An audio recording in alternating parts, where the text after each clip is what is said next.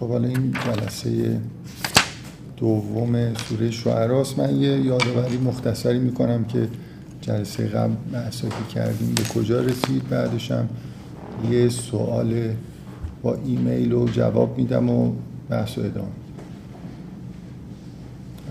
جلسه قبل از اول سوره تا انتهای داستان حضرت موسی رو خوندیم. من نکات مهمی که فکر می‌کنم در موردش صحبت کردم یه مقدار در مورد این مقدمه کوتاه نه آیه اول در واقع صحبت کردم که بحث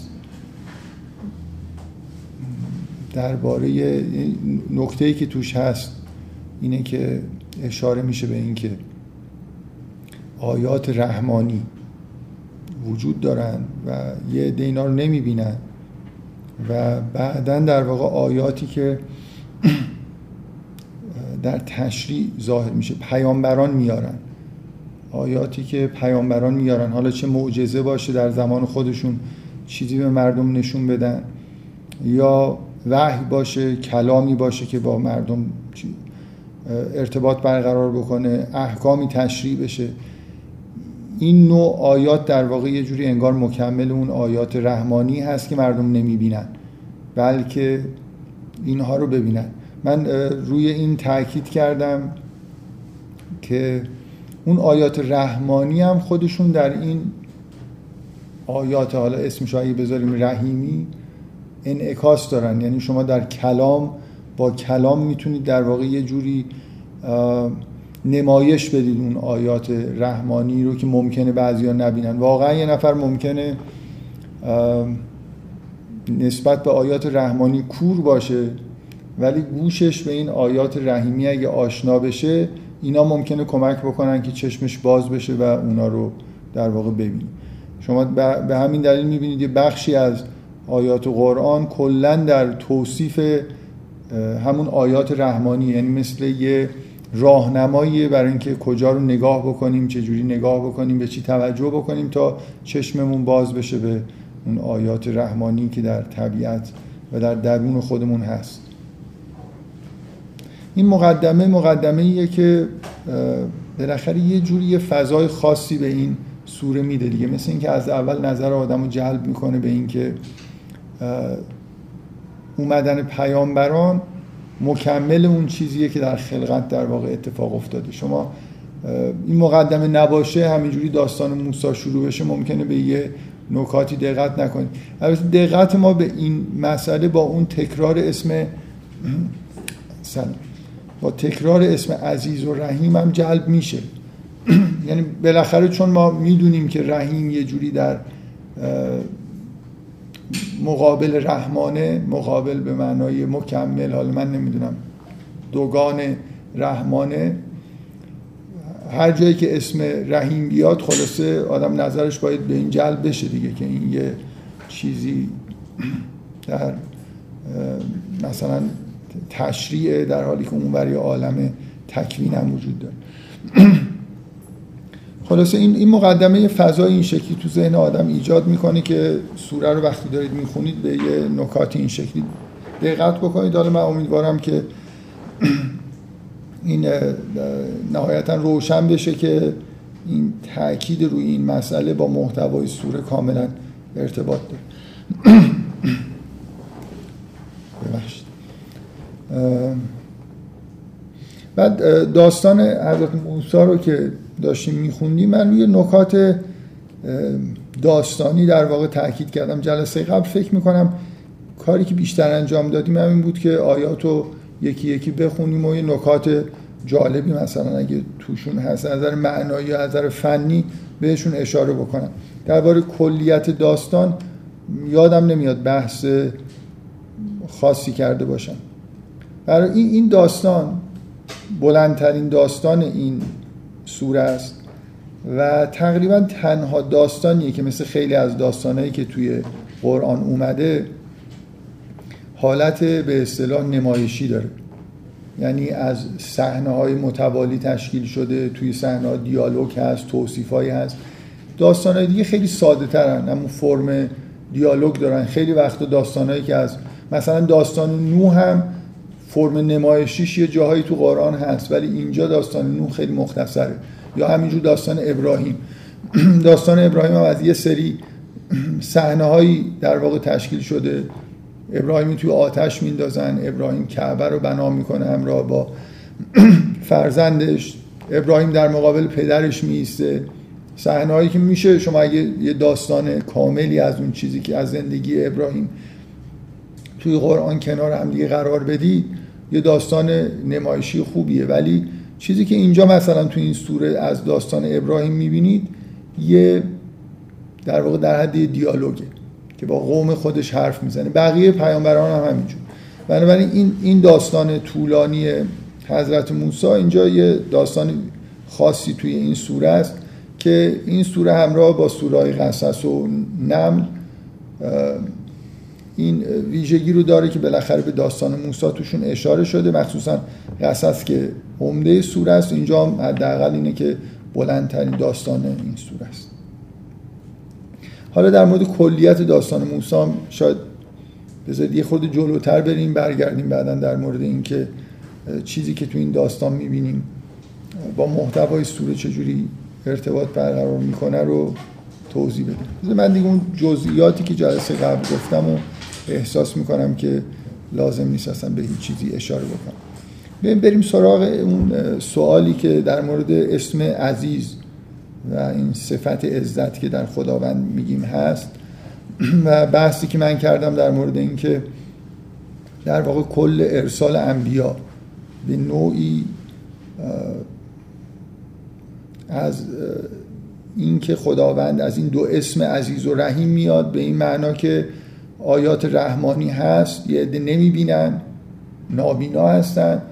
امکان دیگه ای وجود داره که شاید اینا چشمشون باز بشه. اونم اینه که انگار از راه گوش از طریق کلام باشون ارتباط برقرار بشه. رحیمیت این, این که آدم های خوبی هستن آدم های بدی هستن. یعنی اصلا کلا وقتی وارد این فضا میشید که آدم خوب وجود داره آدم بد وجود داره. یه عده می‌بینن یه عده نمی‌بینن. این فضا فضای عالم تشریع. این فضای رحیمیت. حالا خداوند با اونایی که بده یه جوری برخورد بکنه با اونایی که خوبه جور دیگه ای برخورد بکنه. رحمانیت اون و عالم تکوین عالمی که خداوند توش یه رحمت مساوی در واقع انگار بین بندگان به انسان ها رو خلق می‌کنه. آدما مریض میشن سالم میشن. بهشون غذا داده میشه رزقشون می‌رسه از آسمان. هیچ ربطی نداره این چیزا که اینا آدمای بدی هستن آدمای خوبی هستن. کلا یه فضایی در جهان وجود داره که فضای خلقت و یه جور رحمت عام خداوند. حتی رحمانیت خداوند اینجوریه که اونایی که می‌خوان کار بد بکنن هم به طور مساوی انگار مورد امداد الهی قرار می‌گیرن. این چیزیه که من یه بار تو سوره مریم که داشتیم بحث می‌کردیم که سوره مریم حالا بد نیست الان اشاره بکنم یه در مورد سوره مریم این چیزی بگم. سوره مریم سوره رحمانیت انگار. یعنی مثلا شما تو این سوره یا تو سوره اعراف که همین خوندیم و یه ارتباطایی با این سوره از نظر همین که انبیا رو در واقع داستان انبیا رو میگه داره. شما اینجا داستان انبیا رو می‌خونید از اون دیدگاه بیشتر تشریعیش. من تو سوره اعراف تاکید کردم که شما تاریخ انبیا رو می‌خونید انگار تاریخ تشریع رو دارید می‌خونید. تاریخ این که خداوند چجوری از طریق کلام از به واسطه انبیا مردم رو هدایت می‌کنه. سوره مریم حالا اون بحثایی که اون موقع کردم اگه یادتون باشه انبیا یه جور انگار تو عالم تکوینم تأثیر می‌ذارن. ظهور انبیا ظهور انسانی مثل حضرت مسیح. جدای از اینکه چه کلامی میگه جدای از اینکه چه احکامی با خودشون انبیا میارن خود سلسله انبیا یه نعمتی هستن تو این عالم. و روابط پدر و پسری بینشون برقراره. اینا این چیزیه که تو سوره مریم اون انگار اون جنبه از انبیا که جنبه خلقی داره جنبه تکوینی داره. انبیا یه سلسله هستن پدری هست انگار انتخاب میشه در نسلش این میمونه. اینا اون جنبه های رحمانی قضیه هست. انگار کلا تو سوره مریم که از داستان یحیی و حضرت مسیح و مریم و اینا شروع میشه اون جنبه شما می‌بینید حضرت مسیح تو سوره اعراف غائبه تو این سوره غائبه. در حالی که اونجا انگار بیشترین وزن و حضرت مسیح داره. و مریم و حضرت یحیی و اون اتفاقایی که تولد مثلا مفهوم تولدی مفهوم بالاخره تکوینیه. شما اونجا تولد انبیا رو می‌بینید ارتباط انبیا با همدیگر رو از نظر تکوینی می‌بینید.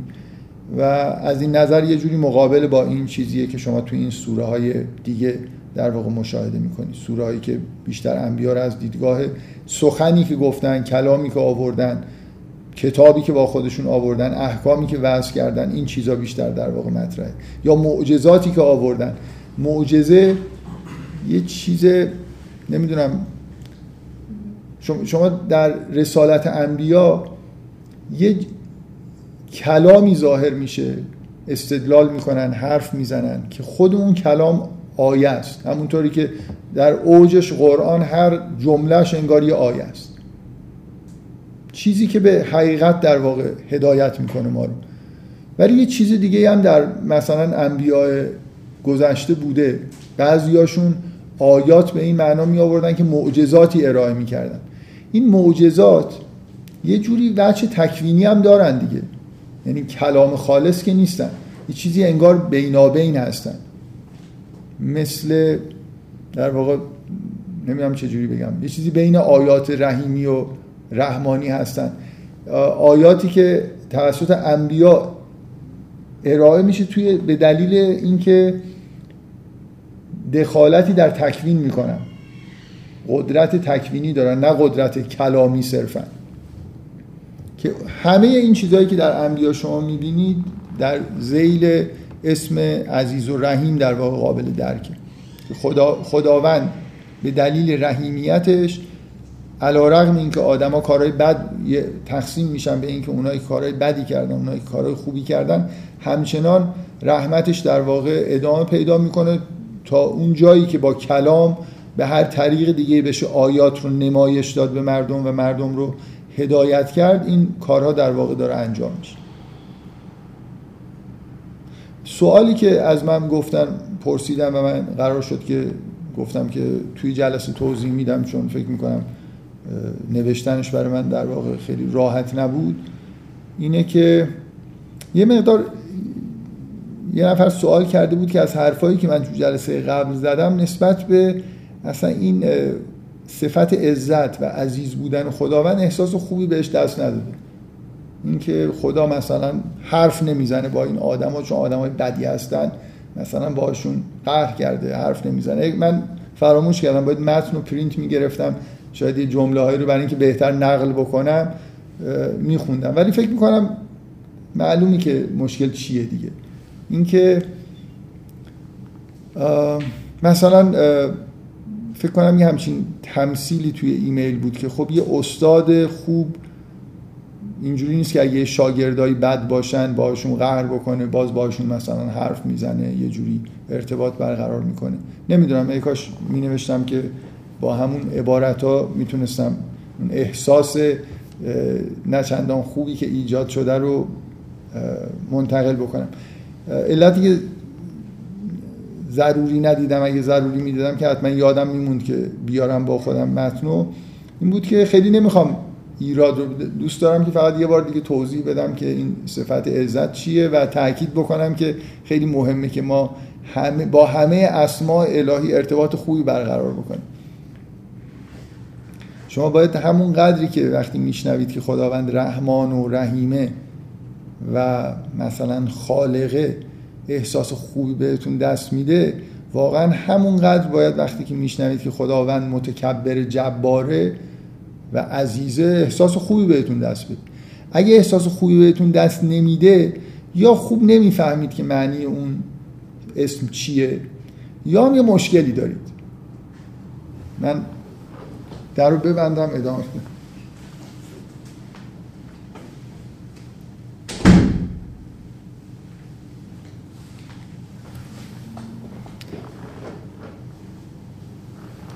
به همون ترتیب.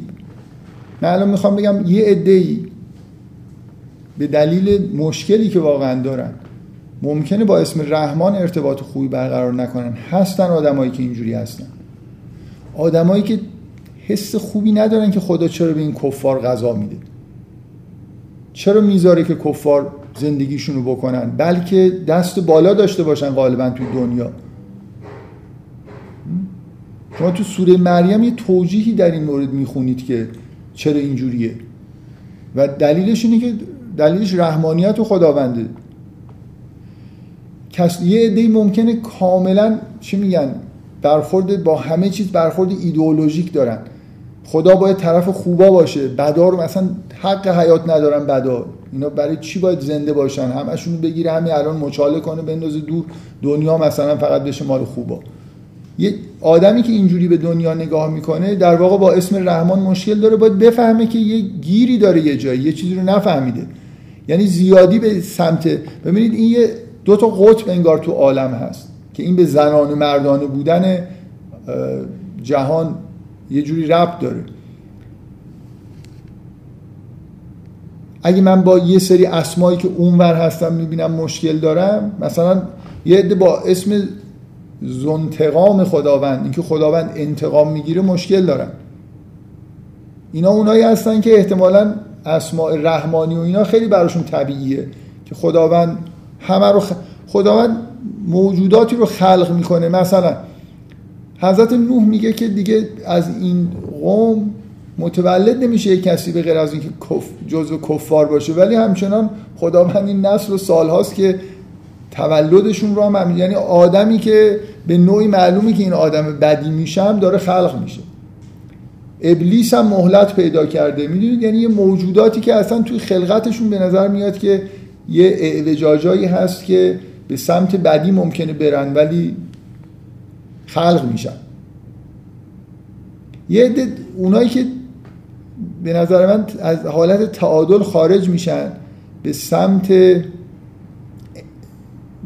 اون بخش تشریعی میرن که احتمالا بیشتر آقایون هستن که استعداد همچین چیزی رو دارن. اینا نمی‌فهمن یه چیزایی از صفات الهی رو در طبیعت در رحمانیت رو خوب نمی‌فهمن. مشکل ممکنه پیدا بکنن برعکسش هم هست. خانوما البته الان من فکر کنم کلا دنیا به این سمت میره که اینجوری بیشتر نگاه می‌کنن تو قرن مثلا 20 و 21 یه همچین چیزی همه چیز خوب باشه و هیچکی کسی رو اذیت نکنه و مثلا حالا چه آیا رو آدم اصلا ببینید اینکه خداوندی در مجاز ببینید مسیحیت کلا انحراف به سمت چیز داره دیگه به سمت رحمانیت داره و یهودیت انحراف به سمت نه اصلش ها اینکه الان موجوده. این چیزی که ما به اسم یهودیت الان می‌شناسیم انحراف به اون سمت داره. مثلا من از خیلی دوران بچگی خودم یادمه که کتاب یکی از کتاب های موریس مترلینگ رو میخوندم.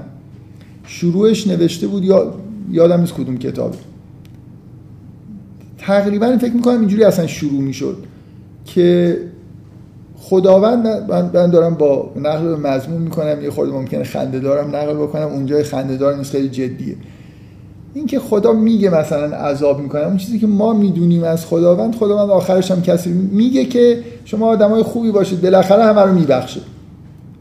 ببینید به عقل به حس یه آدم مسیحی اینی که اصلا خود خدایی که چون خدایی که اونا می‌شناسن واقعا الان اون چیزی که ما بهش میگیم رحمان. نه اون اللهی که ما می‌شناسیم که هر دو جنبه رو داره برای مسیحی ها در واقع اون چیزی که بیشتر درک می‌کنن رحمانیت خداونده. و اگه واقعا خداوند فقط رحمان بود موریس مترلینگ راست میگه. اصلا مجازات یعنی چی؟ بالاخره خدا داره نهایتش مثل یه کسی که یه چیزی به بنده های خودش میگه اون دنیا که شد میگه خب دیگه حالا من همتون رو میبخشم. بیایید همتون برید مثلا در بهشت. این این با رحمانیت خداوند سازگار ولی یه وجه دیگه ای هم در اسماء الهی بالاخره هست. خداوند همین شاید منشأ خیلی از این چیزا در همین صفت عزت در اینکه خدا بالاخره بد و خوب اگه وجود داره اینا رو از دیگه جدا می‌کنه. یه در راه میده یه در راه نمیده. اینو اینو باید درک بکنیم که نه اینکه درک بکنیم درک بکنیم و احساس خوبی نسبت بهش داشته باشیم. اگه به از درون به حالت تعادلی رسیده باشیم. صفت عزت اینه که خداوند پاکان رو فقط مقرب درگاه به خودش اجازه میده بهش نزدیک بشن.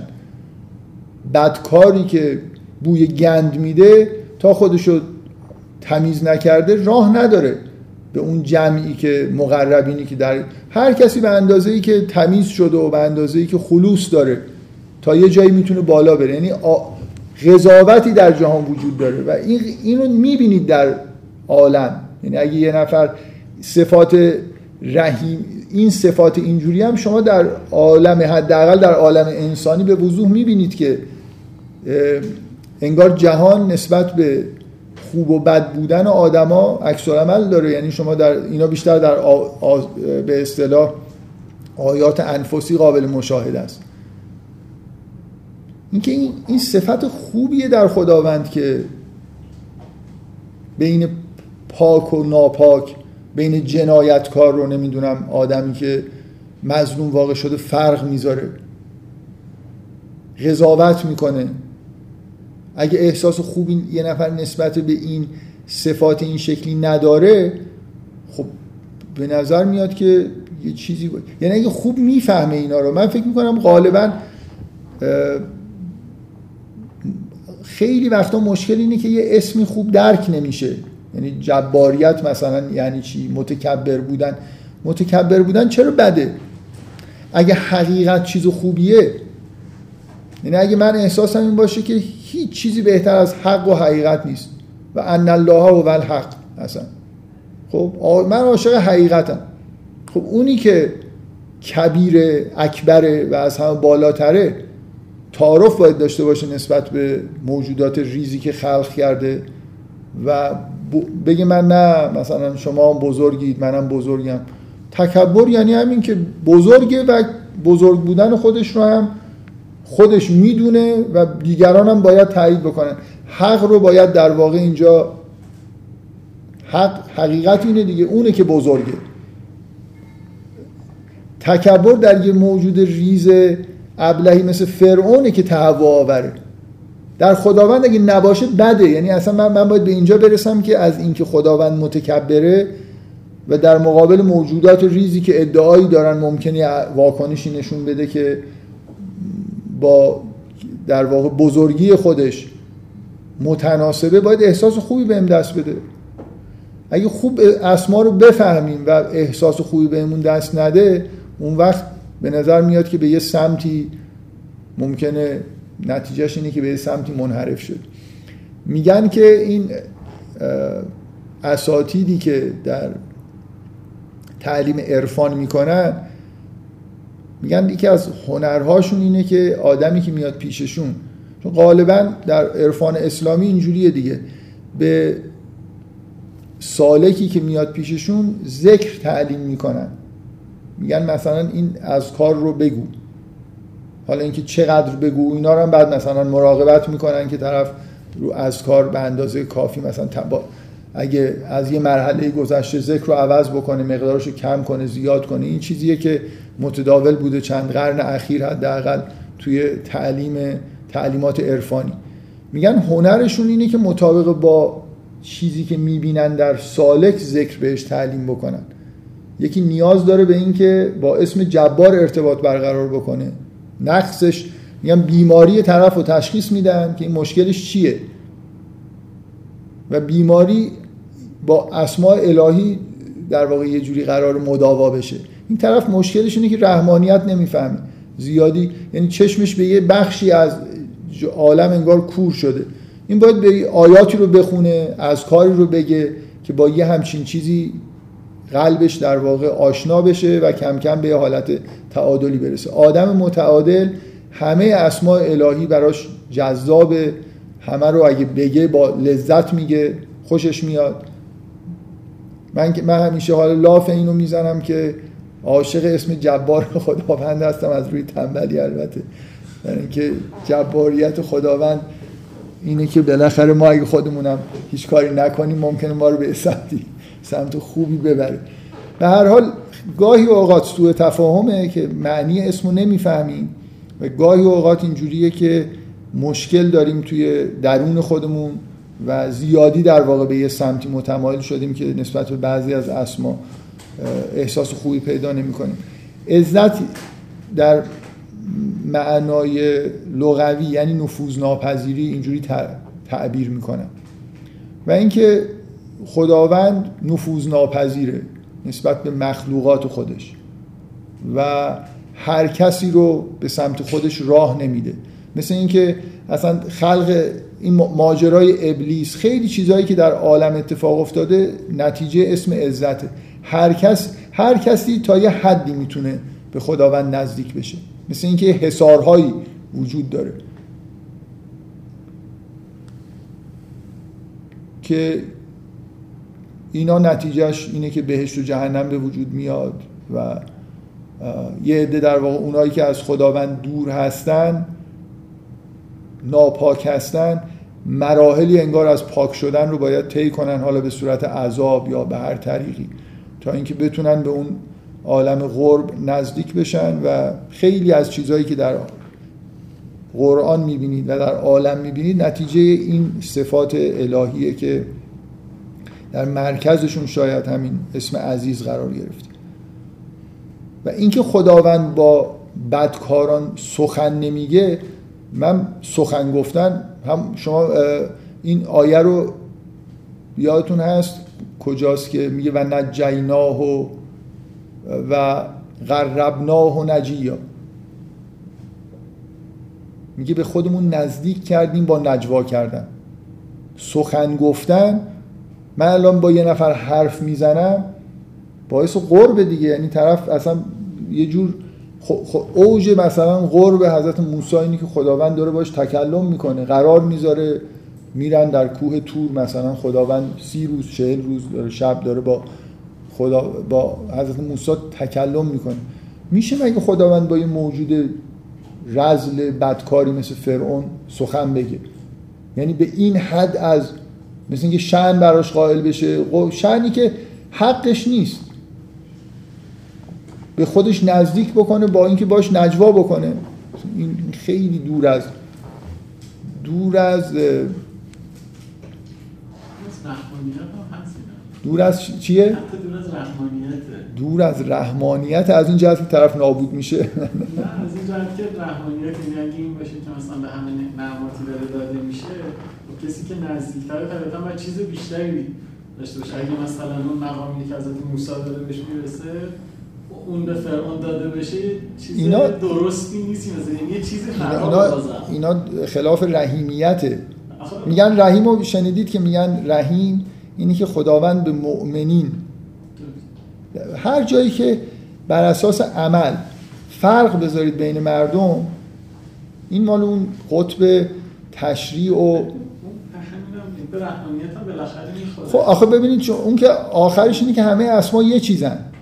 یعنی شما ببینید من اینو یه بار خیلی وقت قبل گفتم که همه اسما در حالت شدتشون انگار به یه جا می‌رسن که یعنی مثلا رحمانیت رو در اوج که تصور می‌کنید شامل رحیمیت هست و همینطور همه اسما همینطور مراتب دارن و در آخرین مرتبه انگار از اطراف در یه جای جمع میشن و یه چیز دیگه. یعنی شما مهربانی و چه می‌دونم عظمت شکوه و یه نفر در واقع یه کسی که به یه اوجی از عرفان می‌رسه اینی که واقعا این اسما همه در نظرش در در اون اوج که درک می‌کنه همه یعنی اون مهربانی در این حال باشکوه هم هست.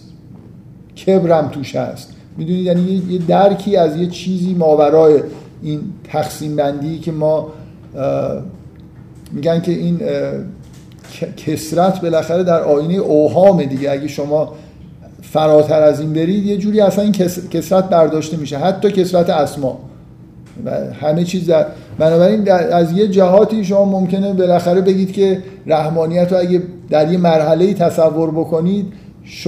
بعضی از اسما راحت تر دیدن توش. مثلا رحمانیت که همین خیلی از اینا شامل میشه بکنم راحت تر باشه تا اینکه مثلا این نفر از جباریت مثلا بخواد همه رحمانیت اینا رو ببینه. از این طرف شده. خب بالاخره قطعا از لحاظ هندسی اسما به هم دیگه نزدیک و دور دارن. ایشون هندسه دانن بالاخره. آره یعنی یه متریک میشه تعریف کرد که بعدا بعضی از اسما از بعضی از اسما دورترن. به هر حال این حالا من واقعا نمی‌دونم توضیحاتی که میدم چقدر قانع کننده است.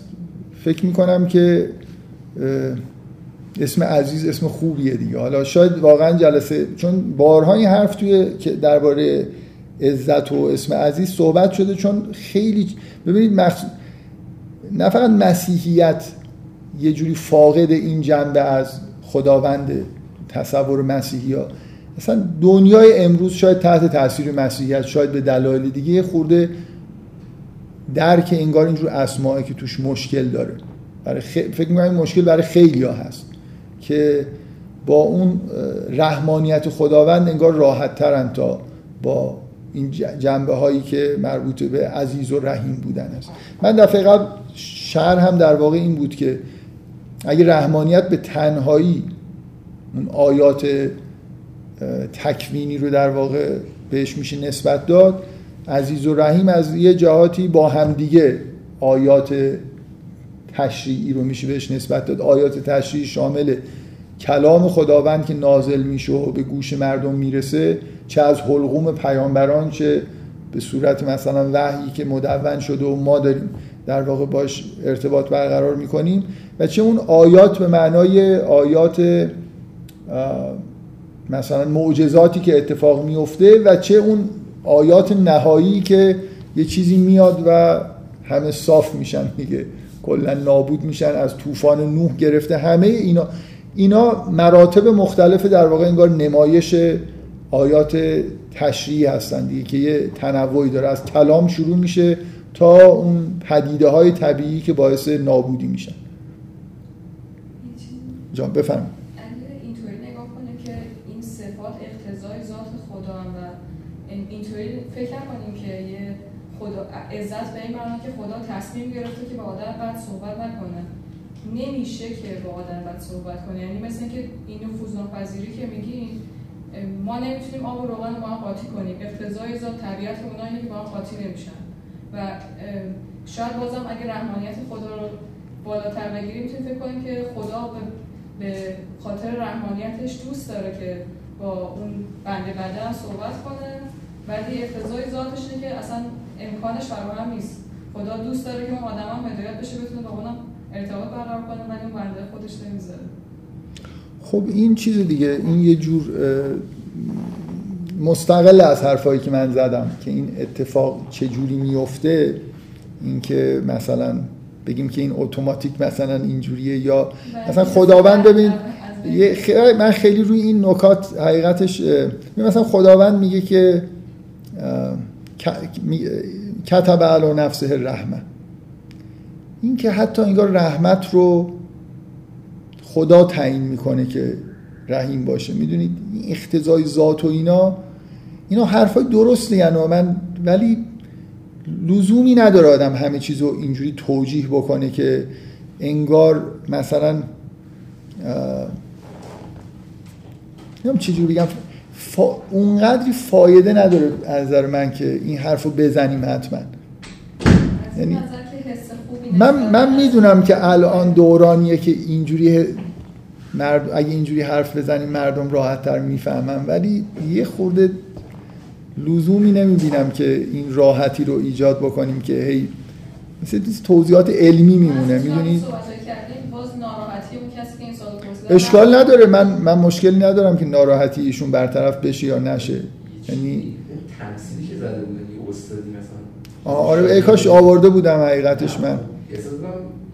استاد نبودن. یه استاد باشن اینطوری هستش. یه استاد دوست نداره که نه من یادم نیست دقیقا تمثیل چی بود ولی یه تمثیل کلاسی هم فکر می‌کنم توی ایمیلشون بود. به هر قیمتی نباید احساس خوب ایجاد کرد. هیچ اشکال نداره اگه من توضیحاتی بدم. من برای همین حرف رو می‌زنم. واقعا اگه یه نفر در درون خودش به اون سمت رحمانی غلبه کرده باشه و از تعادل خارج شده باشه که این سوال کننده خانوم هستن و احتمال این وجود داره اصلا نمیشه یعنی من مگر اینکه تعبیر اشتباهی از عزت بگم که ایشون خوشش بیاد. اگه واقعیت من می‌خوام بگم اصلا در درون ما یه اتفاقاتی میفته که ما با بعضی از اسما مشکل داریم. باید در, در درون در درون ما باید مشکلی حل بشه تا من اسم رحمان رو همونقدر دوست داشته باشم که اسم رحیم رو دوست دارم. و عزیز رو همونقدر دوست داشته باشم که رحمان رو دوست دارم و جبار رو مثلا دوست دارم. یکی درک اسماء یکی همین که در درون خودمون به همون حالت تعادل نزدیک بشیم. همه ما قطعا بعضی از اسما و بعضی از اسما ترجیح میدیم. به دلیل اینکه متعادل نیستیم دیگه یعنی درونمون اون مقداری که مثلا فرض کنید در یه عارف و در یه نبی که مقرب شده همه چیز عالیه و همه رو خیلی خوب. ما نه درک خوبی داریم و می‌تونیم داشته باشیم از اسما و نه تعادلی. برقراره. این در, در واقع تو سیر عرفانیه که یه نفر به یه جایی می‌رسه که اسما رو درک می‌کنه می‌بینه در عالم و با همهشون هم خوشه. به هیچ کدومشون اینجوری نیست. و همه هم در نظرش یه انگار به طور برابر زیبا هستن و عالی هستن و از همهشون خوشحاله. یعنی از عزیز بودن خداوند و زنتقام بودنش خوشحاله تا رحمانیتی که مثلا فرض کنید می‌بینید خداوند نسبت به همه مخلوقاتش بالاخره انگار یه عشقی داره و در عین حالی که اون اسماع زنتقام رو داره ولی فرعون رو هم دوست داره. می‌بینید دیگه. شما از این کلام خداوند با موسی چی می‌فهمی که برو پیش فرعون باش نرم صحبت بگو. شاید حالا یک در میلیون این آدم یه اثری درش بذاره. بالاخره تا وقت خداوند مخلوقاتی که در جهنم هستن هم به همون دلیل رحمانیت بالاخره بهشون علاقمند دیگه. یه کاری داره می‌کنه بلکه یه راهی رو که باید با اراده خودشون طی می‌کردن یه جوری طی کنن. خب بگذاریم من بیشتر از این توضیح ندم دیگه. فکر کنم موضوع چون مهمه احساس کردم که خوبه در موردش بحث بشه و امیدوارم که بحث کافی بوده باشه. بفرمایید.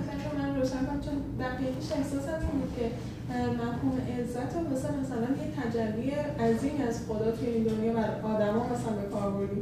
که گفتی مثلا این تجلی اون نوع کلامی که با موسی مثلا انجام شده. همچین چیزی که خب مختص فقط آدمای خاصی. نه عزت و من من سعی کردم بگم که این اسم عزیز و حکی... عزیز رحیم عامل در واقع انگار اون پشتیبان و به وجود آورنده نبوت و تشریع و دین و این هاست چرا؟ نه اینکه رحمت باعث میشه که خداوند حتی این آدمایی که گمراه شدن و کور شدن و نمی‌بینن آثار رحمانی رو تا جایی که ممکنه هدایت بکنه و بعد چون مستقیم نمی‌تونه ارتباط برقرار بشه به قول ایشون مشکل از اوناست و همون حالا یه توجیه علمی فلسفی خوب بیاریم. به دلیل عزت خداوند واسطه ای رو یعنی مسئله اینه که خداوند چرا تشریع می‌کنه؟ برای رحیمیتش و چرا غیر مستقیم این کارو می‌کنه به دلیل عزتش. اینی که انبیا من استفاده ای که فکر کنم از عزیز رحیم کردم این بود. حالا شاید یه تو حاشیه چیزی گفته باشم ولی اصل این بود که چرا اینقدر این ان ربک الله و العزیز الرحیم تکرار میشه. هفت بار هشت بار. دفعه قبل شمرده بودم فکر کنم الان نمی‌دونم. چند تا داستانه؟ هفت تا داستانه درسته؟ چهار تا اونور هفت تاست یه بار هم و هشت بار تکرار میشه. در شروع در پایان مقدمه و در پایان هر داستانی یه بار این ان رب آیه ان ربک له و العزیز الرحیم تکرار میشه. بعد کم کم این چیزایی هم بهش تکرارها اضافه میشه. مثلا از دا دا اولین داستان که تموم میشه این هم اضافه میشه که ان فی ذالک لآیتا و ما کان اکثرهم مؤمنین اینم دوباره در پایان همه داستان تکرار میشه. داستان ابراهیم که تموم میشه همه داستان هم شروع تکراری دارن. یعنی آیات اول همه داستان ها بغیر از اینکه اسم پیامبرش عوض میشه مثلا اینه که من همینجوری دارم میرم از اول یه دونه بخونم دیگه فرق نمی‌کنه. میگه که کذبت قوم لوط المرسلین از قال لهم اخوهم لوط الا تتقون انی لکم رسول امین فاتقوا الله و اطیعون و ما اسالکم علیه من اجر ان اجری الا علی رب العالمین. این در اول همه داستان ها هست دیگه. یعنی کم کم این ترجیبند از یه آیه کوچیک شروع میشه بعد تبدیل میشه مثلا به سه تا آیه بعد دو تا آیه بعد یه قطعه دیگه هم عملا مثل کاملا تکراری بهش اضافه میشه. اینکه من یه بار همون جلسه قبل گفتم که فضای سوره شعرا با اینکه توی جزء 19 هم قرار داره ولی سبک شبیه جزء سیوم و جزهای پایانی قرآنه. همین مثلا این حالت این ترجیبند و اینا این حالت شعرگونه بودن این شما اونجا زیاد می‌بینید. مثلا سوره رحمان یه ترجیبند خیلی مشخصی هی مدام داره تکرار میشه. دیگه فقط صرفا اینجوری نیست که با چی میگن با ایجاز سخن گفتن نیست. یه جوری در واقع ممکنه با اطاله کلام اینا ویژگی های شعری هن دیگه. آیات مشخصه این سوره آیات کوتاه ریتم معمولا تند و در این حال این حالت ترجیبند که مخصوص بعضی از سوره های پایانی. خب بخونیم بقیهشون. داستان حضرت ابراهیم. آخر داستان موسی و ان ربک له و العزیز الرحیم وتل علیهم نبع ابراهیم. بخون داستان ابراهیم رو براشون بخون. آها بذارید یه توضیح بدم. یه شیوه چیزی اینجا وجود داره دیگه که شیوه اینکه از کی شروع بشه به کی برسیم و اینا یه خود عجیبه دیگه بالاخره. یعنی مثلا تو سوره اعراف که تاریخ داره گفته میشه خب خطیه. از خلقت شروع میشه بعد مثلا فرض کنید نوحه بعد همینجور میاد تا حضرت موسی.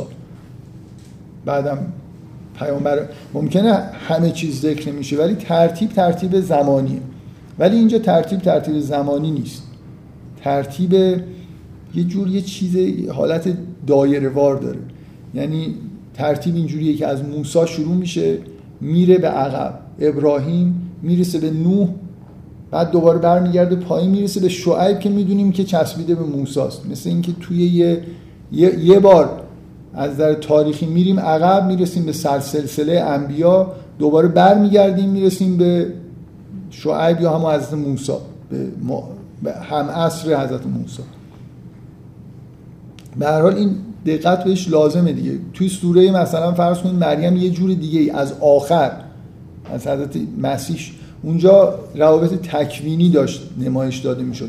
پایان بنی اسرائیل رو می‌دیدیم. آخرین انبیا رو. بعد برمیگشتیم به حضرت ابراهیم و دوباره مثلا سلسله انبیا رو یه جوری مرور می‌کردیم. حالا اینجا به هر حال یه ویژگیه که ما بعد از اول موساست بعد ابراهیم بعد میریم به نوح. داریم برمیگردیم عقب بعد از نوح دوباره همون انبیایی که تا شعیب معمولا ذکر میشن حضرت هود و صالح و لوط و شعیب رو در واقع می‌بینیم. خب بریم مال داستان حضرت ابراهیم رو بخونیم. میگه وطل علیهم نبع ابراهیم از قال لعبیه و قومه ما تعبدون. وقتی که به پدرش و قوم خودش گفت که چه میپرستید؟ قالو نعبد و اسناما فنزل لها آکفین قال هل یسمعونکم از تدعون؟ گفتن که ما یه بتهایی رو میپرستیم و نزل لها آکفین مثلا چی ترجمه کرده؟ یعنی در مقابلشون مثلا به خاک افتادیم. ببخشید من یه ترجمه ای پیدا بکنم که یه چیزه. اینو گاهی اوقات همینجوری میگم که نزل این یه خورده الفاظ غیر متعارف تره که بخوام عربی باقی بذارمش. گفتن بت‌ها رو میپرستیم همواره ملازم عبادت آنها هستیم. در مقابلشون همینجور کلا چیزی میگه بخ... عاکف هستیم. در مقابلشون به خاک افتادیم مثلا یه جوری قال هل یسمعونکم از تدعون. گفت آیا میشنون وقتی که ندا صداشون می‌کنید؟ او ینفعونکم او یضرون. یا بهتون نفعی میرسونن یا ضرری میرسونن. قالوا بل وجدنا آباءنا کذالک یفعل. گفت ما گفتن که ما اجداد خودمون رو اینجوری یافتیم که اینطوری عمل می‌کردیم من کلا موفق نمیشم که درباره محتوای اصلی سوره شعرا چون معمولا اینجوریه که هی سعی نمیگم بعد مثلا سعی می‌کنم آخ... جلسه آخر بگم. من از جلسه اول یه چیزایی گفتم. الانم موفق دلم می‌خواد ولی موفق نمیشم. یعنی هر جایی که می‌خوام توضیح بدم انگار نزدیک میشم به اینکه اون لب کلامو بگم. حالا باز سعی می‌کنم نگم ولی شما الان ببین این داستان ها رو که داریم می‌خونیم ناچار باید یه خورده با هم مقایسه بکنیم دیگه. مثلا این سیر مخصوصا من احساسم اینه که همین که یه بار میریم بالا یه بار میایم پایین تغییر رو آدم احساس دو بار انگار داریم تغییرات رو می‌بینیم. یه بار از موسا شروع کردیم. داریم میریم عقب و عقبتر. می‌بینیم که مثلا حرفات تغییراتی که می‌کنه. قدیما قدیمترها چجوری بوده. بعد دوباره میایم جلو تغییرات دو بار انگار شانس اینو داریم که تغییری که در تاریخ اتفاق افتاده رو ببینیم. در مقابل انبیا. انبیا یه حرفایی می‌زنن که به شدت توی این سوره تاکید بر اینه دیگه با ترجیبن که یه حرف می‌زنن ولی اونا حرفای مختلفی دارن می‌زنن که یه جوری انگار سیر تاریخی داره. الان من الان با خودمون مقایسه بکنیم. هیچ کس الان یه نفر بیاد درباره توحید حرف بزنه اینجوری جواب میده. هیچ کس الان روش میشه مثلا بگه که من این کارو می‌کنم چون اجدادم می‌کردن. این آدمای ساده ای هستن دیگه که اینقدر راحت. یعنی نمی‌دونم چجوری بگم. اینجوری خنگن که این حرفو می‌زنن. الان یارو به نظر من محتوای مثلا شرک و الهاد الان هم همینه. بالاخره آدما همه دارن اکثریت دارن از همون والد خودشون تبعیت می‌کنن. ولی هیچکی نمیگه میپیچونن مسئله رو. ولی این یارو میگه چرا این کارو می‌کنی؟ اینا اصلا میشنون نمیشنون میگم پدرم این کارو می‌کرده منم دارم. واقعا حرفشون این بوده نه که قرآن فقط مطلب بگه. آره. همیشه که این نه شما شما آدم پیچیده ای هستید اینا آدمای ساده ای هستید. برای همین باورتون نمیشه که یارو همینو میگه دیگه میگه که افتخار می‌کنن به اجداد خودشون. بنابراین پیروی از اجدادشون هم افتخار آمیزه به همین راحتی هم میگن. ما این مفاهیمی از اینکه حق و ناحق و این چیزا تو ذهنمون اصلا طرف تو ذهنش نیست. ببین روک و راست داره میگه که اصلا جواب ابراهیم چیزی در جوابش نمیگن در واقع. میشنوه یا می‌پرسه میشنون نمیشنون میگن که اجداد ما این کارو می‌کردن ما هم این کارو می‌کنیم. تو هم نکنی بلای سرت میاریم مثلا. حضرت نوح که حالا این شدیدتر میشه دیگه بدتر اصلا اینا حداقل انگار می‌فهمن که ابراهیم چی داره میگه. اون اصلا به نظر میاد اونا نمی‌فهمن این چی داره میگه. اصلا پرت و پلا جوابشون میدن دیگه. یعنی اون میگه که مثلا حرف توحید رو می‌زنه و میگه که تو مثلا عرازل و اوباش اطرافت هستن و یعنی در حد یه چیزی که مثل یه آدم دیگه همین که این یارو مثلا لباسش خوب نیست. لباست مثلا اونجاش وصله داره. یارو داره درباره توحید صحبت می‌کنه استدلال سعی می‌کنه بیاره. یا تو دیشب مثلا چی خوردی؟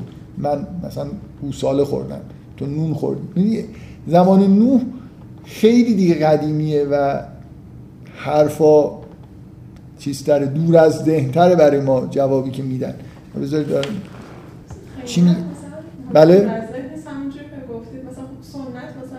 خب ساد نه ببین اتفاقا ببینید سادن دیگه نمیپیچونن. دروغ نمیگه طرف. الان شما به یه نفر بگی آ تو چرا موسیقی مثلا این موسیقی رو که گوش میدی؟ یا همه دارن گوش میدن اینم داره گوش میده دیگه. ولی برای شما ممکنه یه حرفای خیلی پیچیده‌ای بزنه که این موسیقی مثلا متالیکا از اینجا اومد و فلسفهش اینو واقعیت اینه که خب کلا مردم اینا یه گوسفندن اینایی که مقابل حضرت ابراهیم وایستادن و خیلی هم حس بدی ندارن. یعنی هنوز انگار این تثبیت نشده که گوسفند تقلید کردن بده.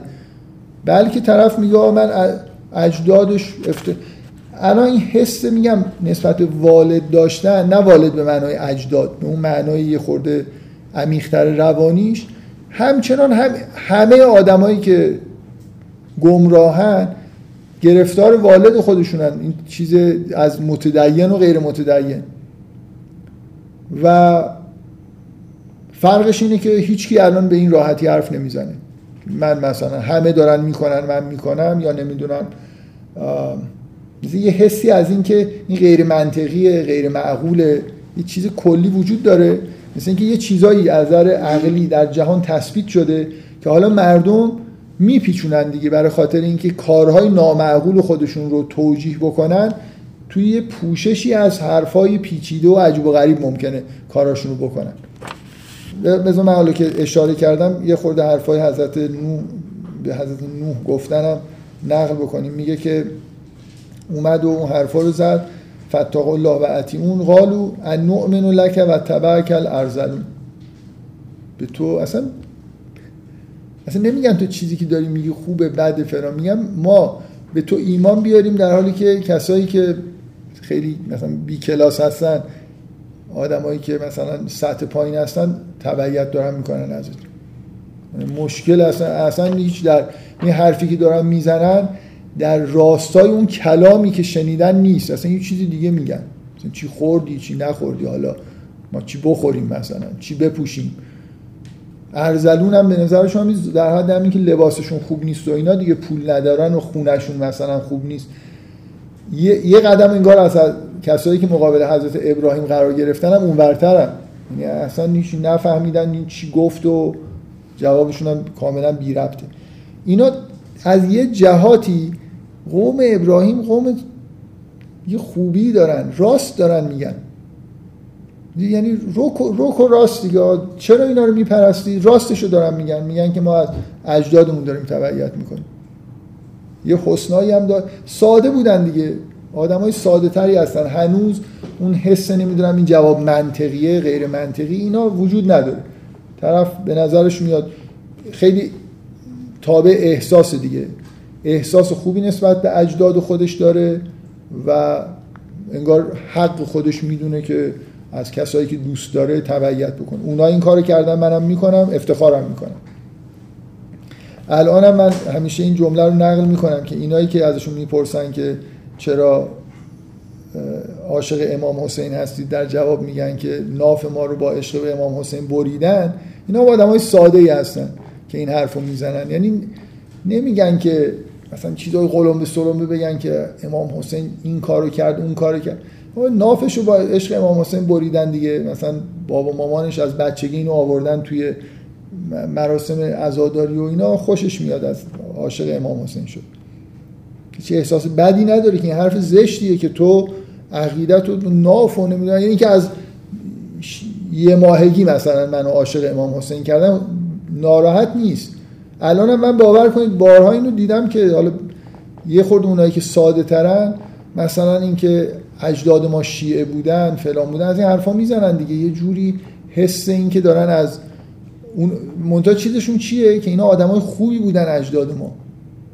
که شیعه شدن ما هم شیعه کردن. خجالت نمی‌کشن از اینکه بگن که ما به این دلیل شیعه شدیم که یه جایی به دنیا اومدیم که بلکه اینو حالت چیز می‌کنن دیگه.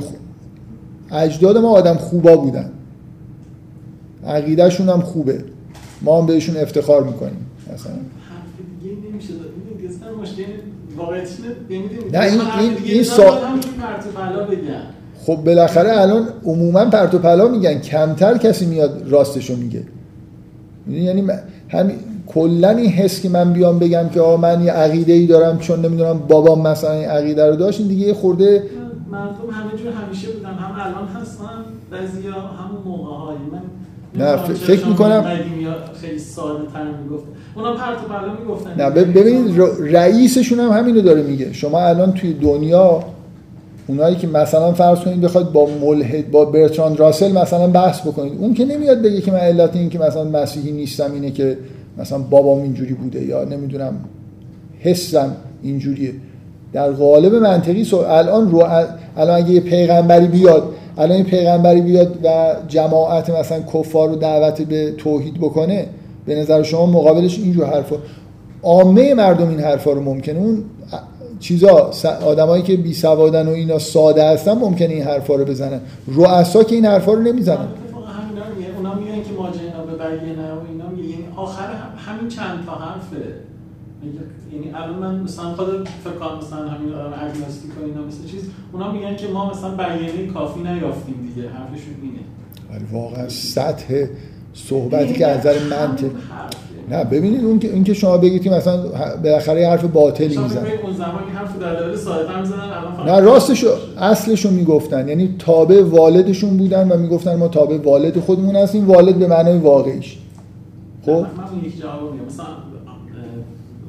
همین اقوام اون چهار نفر دیگه میگن که مثلا ما جنا به بلیه نه در مورد مثلا خب. اینو میگن. خب اونم خب قدیمیه دیگه بعد. قبل از حضرت ابراهیم هم میشه. خب این میگه این مسئله بیانه به هر حال فکر کنم همین حرف مدرنه دیگه بالاخره اینا. حرف مدرن؟ آخه این که بالاخره باید یه بیانی ولی آیا مثلا قوم هود منظورشون از بیانه در کلامه؟ الان میگن که آقا به من یه چیزی بگو مثلا استدلال خوبی بیار. اینکه با بیانه خواستن که درسته که مگه اشتباس مگه؟ نه منظور اینه که ایرادگیریه براشون نه چرا؟ من منظورم اینه. من فکر کنم که این اینو میشه اینجوری خوند که اینا دارن همشون مثلا یه جوری حرفشون انگار یه چیزی رو فهمیدن وقتی می‌خوان قبول نکنن میان میگن که حالا یا به و توکل میگن یا اون یا یعنی چی؟ یعنی همه مثلا توحید رو می‌فهمن یا رو استدلالاش هم درسته ولی بعد مثلا اونجایی که مثلا به فرعون که اینا فهمیدن نمی‌خوان قبول کنن. من به به نظر من همین سیر تاریخی که اینجا می‌بینیم اینه که شما کلام فرعون رو نگاه کنید. شبیه تر به چیزایی که الان اگه یه پیغمبری بیاد یه حرفی بزنه جوابشو میدن. مسخره می‌کنه. می‌دونید؟ اولا خوب حرف می‌زنه. ثانیا حالت تمسخر به خودش می‌گیره سعی می‌کنه مثلا فرض کن یه چیز منطقی بگه. بالاخره شما تو فرعون درسته ممکنه آخرش بگید که چرت و پرت داره میگه. مخصوصا جایی که ناراحت و عصبانی میشه و تحت فشار دیگه رسما پرت و پلا میگه. ولی اولش که نگاه می‌کنیم می‌بینید که خیلی داره به نظر میاد توی روال منطقی صحبت می‌کنه. میگه که سوال می‌کنه. مثلا اینا نمی‌پرسن که تو رب العالمینت کیه. کنجکاو اونم کنجکاو نیست واقعا. ولی می‌پرسه. می‌دونید روال برخورد موسی با فرعون خیلی امروزی تره تا این چیزی که در ابراهیم می‌بینید و در نوح می‌بینید. و امروز الان از خب زمان موسی و فرعون هم مباحث از نظر کلامی پیشرفته تره دیگه. بالاخره شما ممکنه یه آدمی واقعا با دقت هم گوش بده. حرفای طرفین رو و حق و باطل رو خیلی تشخیص نده. فرعون یه جوری مثلا یه چیزی میگه به نظرش میاد این خوب حرف می‌زنه بعد میگه نمی‌دونم حالا معجزه دوم تو بیار. مثلا عصا و اینا تو بندازون میگه که من یه چیزای دیگه دارم از حالت کلامی خارج میشه. برای اینکه موسی خوب حرف می‌زنه. فرعون به نظر می‌رسه خیلی چیز محکمی نداره در جوابش بگه. ولی لول بحثا چیز دیگه یه جوری سطح بالاتره. اصلا محتوای این سوره همینه. محتوای این سوره محتوای سوره اینه که ما به دوران شعرا رسیدیم. به دورانی که آدمایی هستن که چرت و پرت های زیبا میگن. دروغ های زیبا میگن. خب، که اصل کلام همین بوده فقط فرمش عوض شده. اصلا حق و باطل حق یه چیز ثابتیه باطل هم خب آره به قول شما شکل عوض می‌کنه. مسئله شکله. آره اشکال نداره. مسئله اینه که الان شعرا خب نه اینکه حرف راستی می‌زنن. از افاک مثلا افک میگن. ولی در یه قالبی که قالب زیباییه. دوران دوران پیامبر دوران انگار ما وارد دوران شعرا شدیم. دورانی که دورانی که کتاب برای باطل کردن سحر عصا دیگه کار نمی‌کنه. برای باطل کردن سحر قرآن کار می‌کنه. باطل و سحر دوران مدرن کتابه معجزه پیامبر که در مقابل اینا میاد کتاب. دیگه اون دوره‌ای که این آدما ساده حرف بزنن و لب کلامو بگن و یه چیز باطلی رو به سادگی به زبان بیارن گذشته. باطل ترین حرف توی قالبای زیبا و من... ظاهرا منطقی بیان میشه. کلام معجزه آسا لازمه که اینو باطل بکنه. دو... ما در دوران سوره با این تموم میشه. به پیغمبر که می‌رسه آخر سوره حرف از شعراست. کسایی که از این به بعد در مقابل حق میستن و حرفای زیبا و جالب می‌زنن. از شیطان ممکنه بگیم بالاخره حرفا رو انگار شیطان می‌سازه بهشون الهام می‌کنه. ولی دوران جدیدیه. دوران فرق می‌کنه با دوران نوحی که طرف روک و راست اصلا حرفی برای نه می‌فهمه حرف طرف مقابل و نه اصلا چیزی برای گفتن داره. فقط همین لباسا و مثلا خونه و اینا رو نگاه می‌کنه و روک و راست میگه. اصلا کی الان میاد اگه یه پیغمبری بیاد مثلا این داستان شاهزاده کوچک است. طرف ترکیه یه ستاره رو کشف کرده میره اونجا لباس بوغی پوشیده. خب بهش که نمیگن که تو لباست بوغی ما حرفتو گوش نمی‌کنی ولی قبلا می‌گفتن. می‌گفتن این چه لباس؟ اصلا یارو میگه من ستاره کشف کردم. میگن این چه لباسی پوشید. کتو و الان هم همونه شاید. احساسشون بالاخره آدمایی که از نظر ادراکی سطحشون پایینه ظواهر رو می‌فهمن. ولی هیچ کی اینو نمیگه. الان یارو ازش از کنفرانس بپرسید چرا به حرفاش توجه نکردید؟ ممکنه حرفای خیلی پیچیده و جالبی در یه لفافه خیلی علمی و جالب بزنن که به نظر بیاد که آره اون دفعه که اومد مثلا اون اپسیلون رو در نظر نگرفته بود و یه چیزایی بگم به شما. ولی اصلش اینه که یارو ترک بود. کلابوغی داشت. حرفاشو خیلی دقت نکردن بهش همونطوری که حضرت نوح اطرافیانش یه مشت آدم احتمالا کلابوغی دارن و اینا خوششون نمیاد از اون آدمو. چیزی که ما اینجا می‌بینیم حالا یکی از چیزهایی که می‌بینیم و هنوز همین چیز رو لو ندادم اینه که در این رفت و برگشت از نظر تاریخی به سمت ابتدا و دوباره اومدن شما یه روالی از چیز می‌بینید. از اینکه فرعون چجوری حرف می‌زنه و بعد ابراهیم چی میگه و مقابل ابراهیم حرفای انبیا ثابته. حالا موسا و مخصوصا ابراهیم محت... بالاخره یه جا این اصل توحید باید بیان بشه دیگه. همونجوری که یه جا باید درباره قیامت چیزی گفته بشه. جفت اینا در واقع توی داستان ابراهیمه. برای همین هیچ افت و خیز صحنه ای توش وجود نداره. داستان ابراهیم توی این داستانا بیان توحیده و ذکر آخرت که همیشه در واقع از توی کلام ابراهیم میریم به سمت آیاتی که توصیف باز آخرت.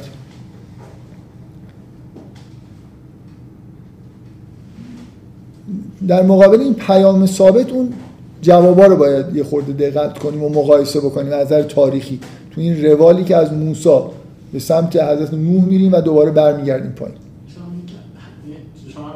فرم ما حالا به یه معنای اون که محتوای شعرا. حرف اینه که فرعون و قوم شعیب حرف ها در قالب های زیباتر و بهتری دارن زده میشن.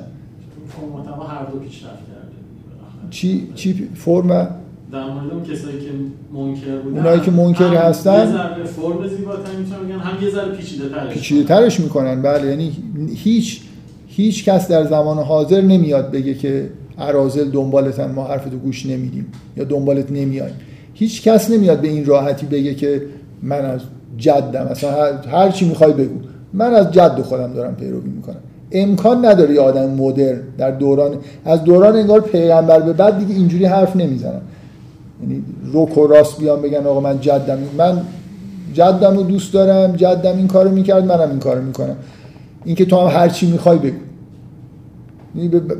به حضرت نوح میگن که مثلا نمی‌فهمیم تو چی میگی. هیچ کی الان به این راحتی نمیگه من نمی‌فهمم تو چی میگی. نه من می‌فهمم حرفت غلطه من یه چیز دیگه دارم میگم.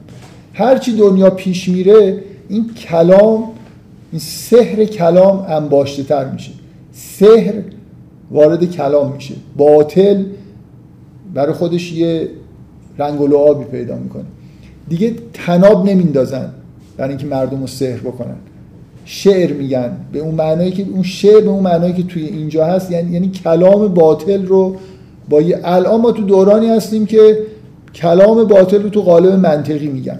برای اینکه زیبا و قابل قبول جلوه بکنه در عین حال ممکنه در قالب شعر و ترانه و این چیزها مثلا بگن. به هر حال دورانیه دیگه. از دوران پیغمبر به بعد بش... این دو این محتوم تاریخ بشر اینجوریه.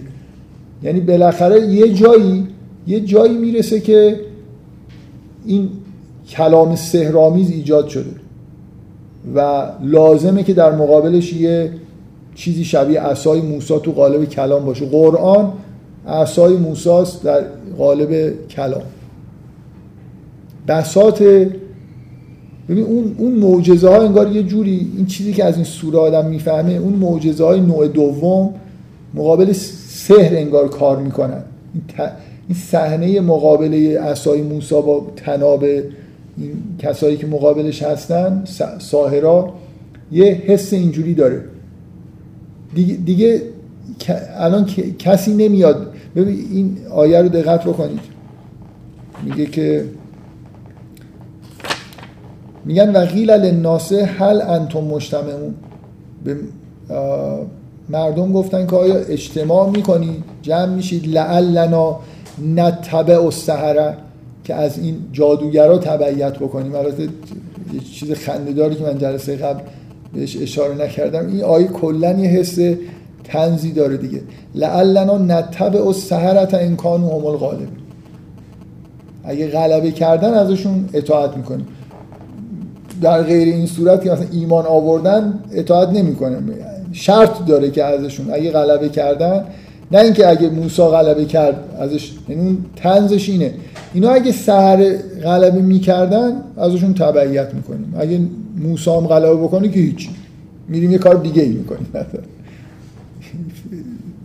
تعادله برقرار نیست.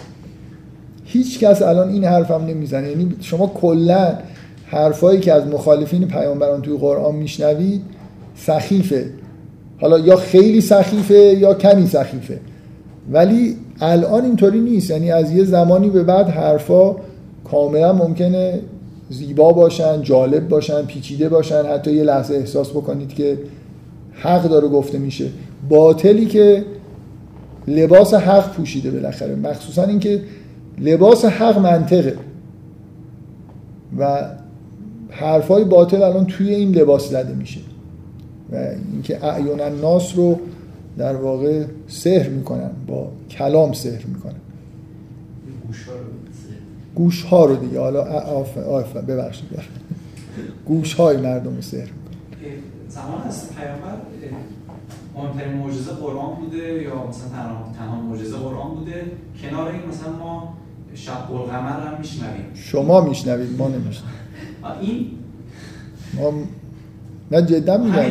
که فقط فقط کلام بوده و هیچ هیچ چیز دیگه ای نبود. به شهادت قرآن هیچ چیز دیگه ای نبوده و شما بین همین الان بین علما هم خب بالاخره این اختلاف هست دیگه. یه عده میگن بوده یه عده میگن نبوده و به نظر واضحه که نبوده. این همه آخه این همه وقتی که تو قرآن گفته میشه که آیه می‌خوان تو دنبال آیه چند هزار بار اینو حالا هزار چند ده بار در قرآن این ذکر شده که اینا آیه می‌خوان و یه جوری فهوای کلام یا سر به سراحت یا غیر سریح اینه که آیت همین آیه که به تو دادیم همین کلام و قرآنه. بعد شق القمر بشه و یه بار در قرآن نگی که خب اون چیزی که می‌خواستی بهت دادیم. اون آیه شق القمر هم که اصلا ربطی به معجزه پیغمبر نداره. در وصف قیامت از بس که یه عده معجزه می‌خواستن که بعدا خلاص به نظر من ساختن دیگه. معجزه ای به معنایی که موسی می آورد در ملع عام اتفاق نیفتاده در زمان پیغمبر اینجور به نظر میاد. و نه اینکه کراماتی پیامبر نداشته. کرامت اصلا ربطی به عرفا هم ممکن کرامت داشته باشه. یعنی همین الان صالحینی هستن که کراماتی دارن خصوصی. میگن مثلا پیامبر در جمع مؤمنین شاید این راست باشه. در جمع مؤمنین نشسته سنگی رو مثلا در دستش می‌گیره سنگ تسبیح میگه. بعد پیامبر میگه که معنی این که همه چیز تسبیح میگن این که همه چیز دارن تسبیح میگن مثلا. اینکه این که این معجزه نیست. در مقابل مؤمنین عرضه داره میشه. نه اینکه طرفو خاضع بکنه که ایمان بیاره. به نظر میاد که سراحتا در قرآن این هست که موجود یعنی شما از همین نبودن اینکه معجزه ای آمد باید بفهمید که نیامد. همش حرف اینه که می‌خوان و نمیدیم سوال دارید شما. خب حضرت اینجا بخش توحید و معاد این سوره اینجاست دیگه. یعنی شما مثلا حضرت موسی اومد دعوت کرد گفت اینا رو بدید من برم و پرسیدن پروردگارت کیه؟ گفت که پروردگار من مثلا رب العالمینه. بعد ماجراها رو دیدید که چه اتفاقایی افتاد. چیزی از توحید نشنیدید به معنای واقعی کلمه و ذکری هم از آخرت به اون شکل نشد.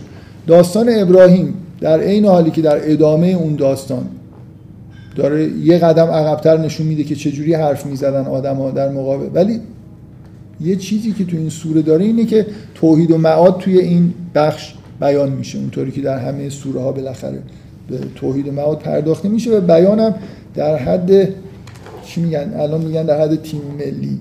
یعنی واقعا این قسمت توحید و معاد بی‌نظیر از زبان حضرت ابراهیم. یه،, یه چیز خاصی توی کلام حضرت ابراهیم هست. یعنی اولا این که در قرآن میگن به اصطلاح حضرت ابراهیم قهرمان توحیده دیگه. مثلا این ویژگی عجیبی که در قرآن انگار تقریبا هر جایی که حرف حضرت ابراهیم میشه میگه و ما کانه من مشرکین یه جوری خیلی خیلی موحد بوده. از اول موحد بوده و خیلی هم موحد بوده. این خیلی موحد بودن توی این کلام به نظر من منعکسه. اصلا هیچ ابراهیم اصلا هیچ واسطه ای انگار وجود نداره. یعنی شما کلام از میگه که رب العالمین عشق ابراهیم ببین چیزی که تو این کلام شما می‌بینید عشق ابراهیم به خداست. که در حد به اصطلاح میگن حالت جنون الهی داره. میگه که بذارید بخونیم دیگه. اینکه در مورد اون بوت ها میگه که فانهم عدو ولی الا رب العالم اصلا شما اصلا در ابراهیم می‌بینید دیگه اصلا مثلا دشمنیه که کسی اسم کسی در مقابل خدا برده بشه کسی توجه به کسی غیر خدا بکنه از ابراهیم عکس عمل نشون میده. دشمنی داره با بوتا اون جایی که میشکن و اینا اصلا یه حس خاصی تو حضرت ابراهیم نسبت به خدا و غیر خدا وجود داره. و خودش هم اصلا با خدا داره زندگی می‌کنه دیگه. یعنی حرفایی که می‌زنی اینجا خیلی آهنگ یه محتوای خاصی داره. از اون چیزی که یه آدمی که یعنی شما این همه در قرآن گفته شده که و ما کانا میرن مشرکین و ما کانا میرن مشرکین باید کنجکاو شده باشید. یه بار ببینید این چجوری مو... چه جور موحدیه که ما کانا میرن مشرکین این کلام که کلام دوران نوجوانی احتمالا حضرت ابراهیمه یه جوری نشون میده که یعنی یعنی چی که ما کانه چرا این از خداوند از توحید ابراهیم خوشش میاد؟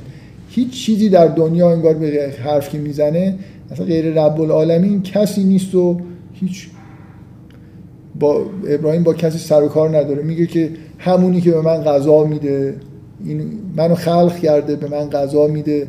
وقتی مریض میشم منو شفا میده. اصلا هر اتفاقی که براش میفته رب العالمین داره این کارا رو براش می‌کنه. یه نفر ندونه آدم نباشه. از یه جای دیگه بیاد این حرفا رو بشنوه فکر می‌کنه مثلا خدا بهش غذا میده یعنی مثلا مثل هر روز غذا درست می‌کنه میاره می‌ذاره سر سفره بهش غذا میده. خودش هم نمی‌خوره. یا مثلا وقتی مریض میشه مثلا بهش قرص میده. این واسطه ای وجود نداره از, یعنی نه اینکه وجود نداره حضرت ابراهیم طوری حرف می‌زنه که انگار واسطه ای نیست. همین چیز بی واسطه است. و این توحید به اون معنای واقعی کلمه است دیگه. چیزی غیر خدا نمی‌بینه. همه اتفاقایی که نه اینکه اعتقاد نداره. اینجوری زندگی می‌کنه دیگه. این اعتقادش نتیجه همینی که حسش اینه. خب بخونیم حالا این قسمت هایی که من مخصوصا روی این نکته می‌خوام تاکید بکنم که اون همه مدح حضرت ابراهیم به دلیل موحد بودن باید این کنجکاوی رو ایجاد کنید که یه جا شما ببینید که ابراهیم چه جور موحدیه. انگار خدا چی می‌خواد چی رو میپسنده. اون چیزی که در ابراهیم پسندید همین توحیدشه که انتخاب شد و سرسلسله انبیا شد و این حرفا. این موقعیت استثنایی در این سوره که شما بیان توحید رو توحید عملی رو از دیدگاه ابراهیم بشنوید. گفت که آیا مثلا من یه بار به این نکته اشاره کردم. خیلی جالبه که از نظر حضرت ابراهیم بدیهیه که خدا حرفا رو میشنوه و جوابم میده. می‌دونی؟ یعنی ارتباطش با خدا اینجوریه که نه مسئله وحی. اینکه رب العالمین معلومه که رب العالمین حرفای منو میشنوه. و معلومه که وقتی که من باش حرف می‌زنم جواب برای ابراهیم معلومه. یعنی ارتباطش با خداوند اینجوری اصلا مسئله نیست که بهش وحی میشه یا نمیشه. و معلومه که غیر رب العالمین هم این کار نمی‌کنه. من یه بار کنجکاوی شما رو حدود ان ماه قبل جلب کردم به این عبارتی که حضرت ابراهیم اینجا میگه یا شاید جای دیگه هم نقل شده باشه که یعنی چی که حضرت ابراهیم براش بدیهیه که رب العالمین میشنوه حرفاشو و جوابشو میده. در یه یعنی شما از این حرف اینو می‌فهمید حداقل دیگه. ابراهیم از نظر معرفت به یه جایی رسیده که براش بدیهیه که با اگه چیزی بگه خداوند میشنوه و من اون فکر کنم اون موقع تا حدودی سعی کردم بگم که چرا اینطوریه. یعنی چه, چه چیزی در رب العالمین واضحه که شنوا و مثلا و جواب دهنده چیزایی که ما میگیم. خب گفتن قالو بل وجدنا آباءنا و کذالک یفعلون. من اینا رو ستایش می‌کنم که راستشو گفتن و هیچ نپیچوندن مسئله رو. قال افرایتم ما کنتم تعبدون. همین جوابی که ابراهیم داد باعث شد بعدا دیگه این حرف رو نتونن بزنن دیگه. گفت افرایت خب این چیزی که افرایتم ما کنتم تعبدون انتم و آباؤکم الاقدمون خب بالاخره تو میگی که اینو می خب ما از اونا اونا هم با شما کلا دارم سوال می‌کنم. می‌دونی یعنی اینکه فقط نمیگم شما کیو میپرستید. بگو اجدادم میپرستن. خب حالا اونایی که اجدادتون چرا میپرستیدن؟ یه جواب چیزی. یعنی این حرف حرف اونای ایراد خیلی بدیهی داره که جواب ابراهیم نیست و ابراهیم هم برمیگرده در واقع همون چیزی که جواب منطقی رو میده که احاله کردن به اجداد هیچ مشکلی رو حل نمی‌کنه. حال افرایتم ما کنتم تعبدون انتم و آباؤکم الاقدمون فانهم عدو لی الا رب العالمین. الذي خلقنی فهو یهدین و الذي هو یطعمنی و یسقین. کسی که منو خلق کرده و منو هدایت می‌کنه و کسی که به من غذا میده و بهم آب میده مخصوصا این جدا کردن یطعمنی و اینجوری نیست که مثلا اگه می‌گفتن رزق می‌داد یه خورده حالت چیز پیدا می‌کرد. حالت چی میگن؟ انتظایی پیدا می‌کرد. ولی نه اصلا بهش غذا میده آب میده مثلا یه خورده غذا میده. همونجوری که ما مثلا بچه‌م مثلا بچه یه نفر ممکنه بگه من بابام یا مامانم بهم آب داد بعد نان داد غذا داد به تفکیک که گفته میشه خیلی ملموستر دیگه. همین الان غذا به من داد بعد به من آب داد. بعد مثلا این کارو کرد همه این کارهایی که داره انجام میشه اینا رو عمل مستقیما خداوند داره می‌کنه براش انگار. والذی هو یطعمنی و یسقین و اذا مرستو فهو یشفین. وقتی مریض میشم خدا منو شفا میده. والذی یمیتونی ثم یحیین. کسی که منو میمیرانه و دوباره زنده می‌کنه. والذی اطمع ان یغفر لی خطیئتی یوم الدین. اون کسی که من طمع دارم که گناه منو خطای منو ببخشه. در روز جزا در روزی که در یوم الدین رب حبلی حکمن و الحقنی به سالم خب توحید از زبان حضرت ابراهیم بیان شد. حالا این یه قطعه از دعا میاد که وصل میشه به از همین جایی که میگه یت یتم و یغفر علی خطیت یوم الدین وارد اعتقاد به آخرت میشیم. بعد بیان اعتقاد به آخرت و صحنه‌ای از آخرت هم میاد. وجعل لی لسان صدق فی آخرین. برای من در آخرین در آیندگان لسان صدق قرار بده. اشکال نداره من اینو همینجور بذارم. میگن نام نیک ولی من چون خیلی حس خوبی ندارم نسبت به این. بله. آره دیگه معمولا ترجمه می‌کنن برای من نام نیک مثلا قرار بده در آیندگان.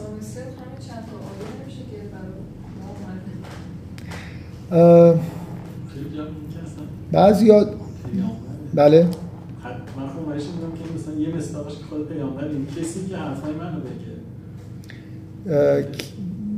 کسی که حرفای منو بگه یا کسی که منو تصدیق بکنه در آخرین یا از بعضیا این شعری که مولانا داره که اه، بعضیا میگن که کسی منو در آ- در آخرین دعا کنه من.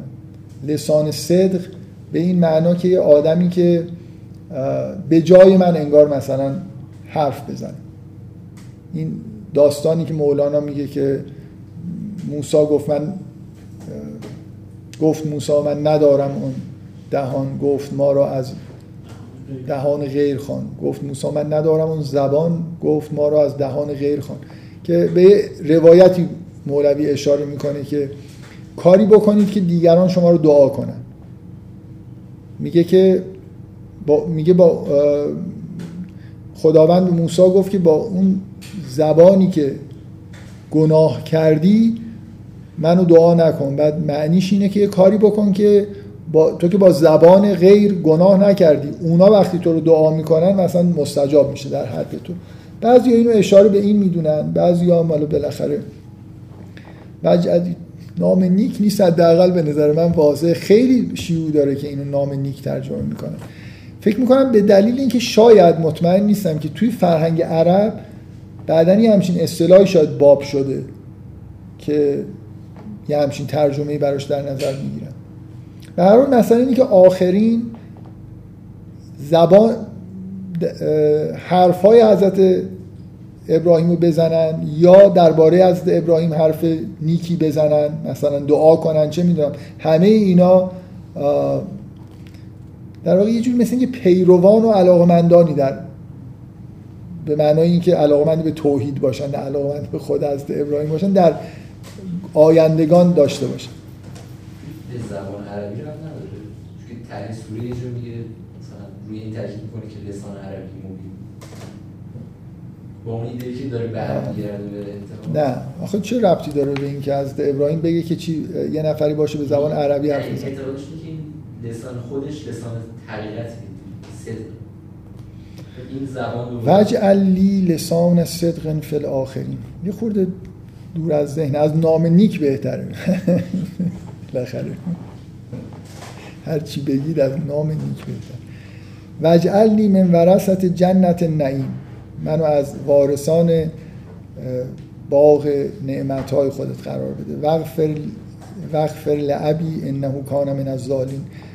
پدر منو ببخش که از گمراهان.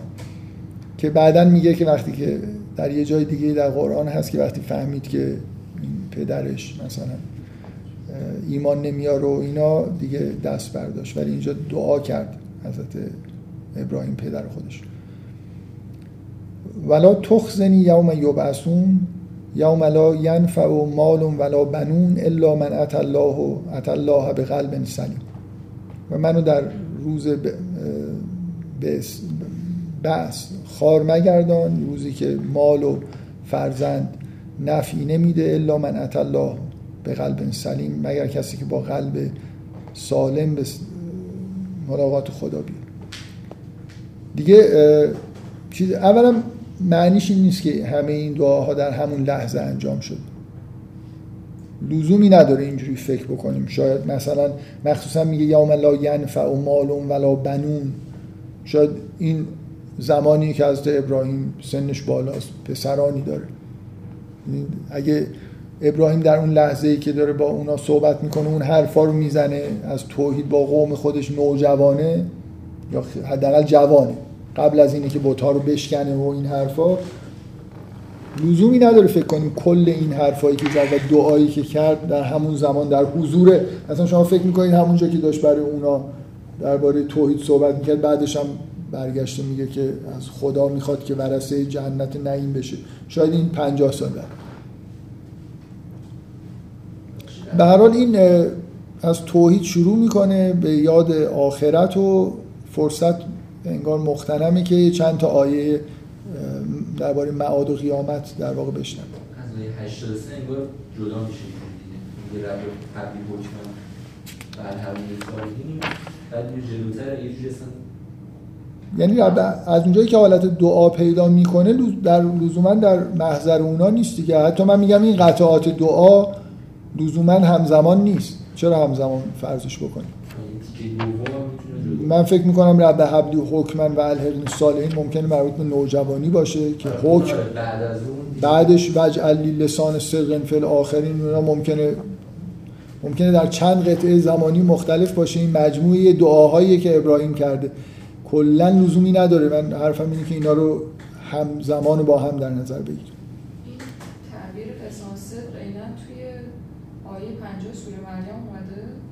راجع به اس- اسحاق و یعقوب. میگه به اونا لسان صدق دادیم انگار دعاش مستجاب شده تو همه قرآن استجابتش هم گفته. آه، به اونها لسان صدق دادیم.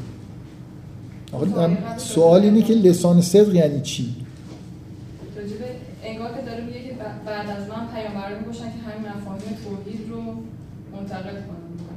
آه، خب اگه, اگه اینو می‌فهمه که من خیلی خوشحالم. مثلا در مثلا توی سوره آهنین تمامی که گفتیم مثلا سوره شاعرا که این بحث زبان انقدر پررنگه مثلا لسان صدق می‌تونه خیلی آها. احسنت آره.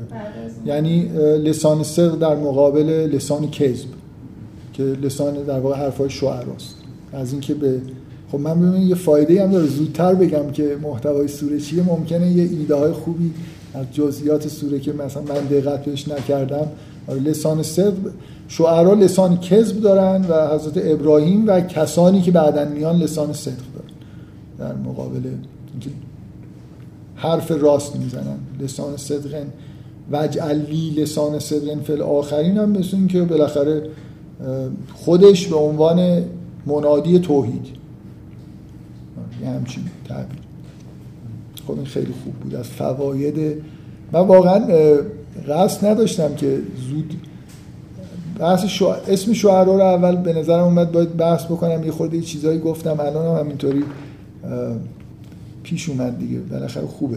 حالا یه سوره هم یه خورده زودتر به محتوای اصلیش برسیم و بعدم بخونیم جزئیاتش خب آیات قیامت هم بخونیم. من این جلسه رو فکر می‌کنم تموم بکنیم. بعد امیدوارم بشه تو جلسه آینده ت... یعنی سه جلسه تموم کرد سوره شعرا.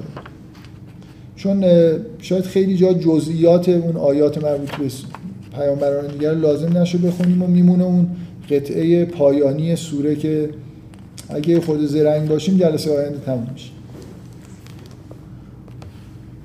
خب دیگه این توصیف وقتی میگه الا من الله به قلب سلیم دیگه توصیف قیامت و ازلفت الجنت للمتقین و برزت الجحیم للغاوین. خیلی شبیه آیات سوره جزء سیوم. و قیل لهم اینما کنتم تعبدون من دون الله هل ینصرونکم او ینتصرون. و کب که بو فیها هم و الغاوون. دیگه میگه که جنت به متقین نزدیک میشه و برزت الجحیم للغاوین.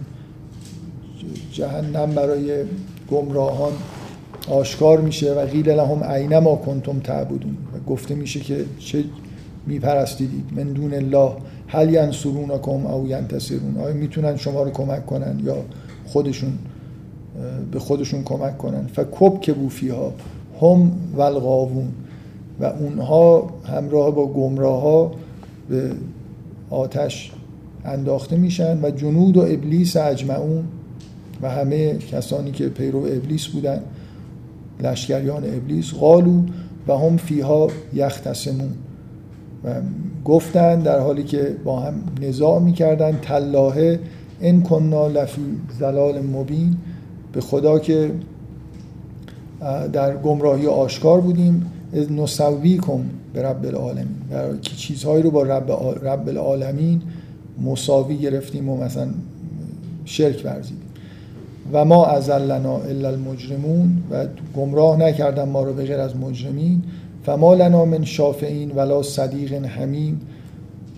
فلو ان لنا کرة فنکون من المؤمنین. ان فی ذالک لآیة و ما کان اکثرهم مؤمنین. میگن ما مجرمین ما رو گمراه کردن و شفی نداریم و اگه دوباره برگردیم مؤمن میشیم و ان فی ذالک لآیتا و ما کان اکثرهم مؤمنین و ان ربک لهو العزیز الرحیم. اینکه این همون آیه تکر... که از اینجا دیگه تکرار میشه که در این ببخشید از پایان هر داستانی تکرار میشه که در این آیتیه برای کسانی که یه آیتیه و اکثرشون ایمان نمیارن و این ربک الله و العزیز و رحیم و خداوند عزیز و رحیم. جهنم همون که آخرش میگه شعرا رو پیروی می‌کردن. قاوون. بله کلمه قاوون تکرار میشه دوباره بله. لیدر پیدا می‌کنن دیگه قاوون. لیدرهایی که حرف خوب می‌زنن. شعرا رو کلا اینجوری در نظر بگیرید که اصلا اون الا الذین آمنو و عملوا الصالحات بذارید کنار. بقیه آدمایی که گمراهن ولی خوب حرف می‌زنن. دنیا دنیای این آدماست دیگه. از یه جایی به بعد فرهنگه که پیشرفت می‌کنه مردم تو فرهنگ زندگی می‌کنن نه دیگه تو طبیعت. روز به روز شما به سمتی میرید که انگار جایگاه مردم بیشتر با ذهن جایی که ذهنشون هست انگار حضور دارن. فرهنگ همه چیز رو در پوشش میده. پرده میندازه جلوی چشم مردم. و اینجا آدمای اصلی اون آدمای گمراه غیر مؤمن غیر آدمایی که حق رو نمی‌فهمن و از گوشه و کنار حرف باطل رو با در قالب های خوب بیان می‌کنن. ما الان تو این دوران داریم زندگی می‌کنیم. و شعرا فقط شعرا و نمی‌دونم نویسندگان و ترانه گویان و خوانندگان و اینا نیستن. خیلی شعرای ما فیلسوف هم توشون هستن همه جور آدمی توشون هست. سیاست مدارا که کلا آدمایی هستن که دروغ باید بگن تا مثلا به قدرت برسن. همه آدمایی که دروغ میگن ولی در پوشش های زیبا. این فقط لزوما شعر گفتن نیست. یعنی این سیاست مدارا برای تمام نطقهای انتخاباتشون به این معنایی که این سوره میگه شعره یعنی همش دروغه ولی خیلی قشنگ و در قالب های از نیات خوب خودشون میگن چه بخوان تو آمریکا رئیس جمهور بشن چه جای دیگه. معمولا چیز دیگه.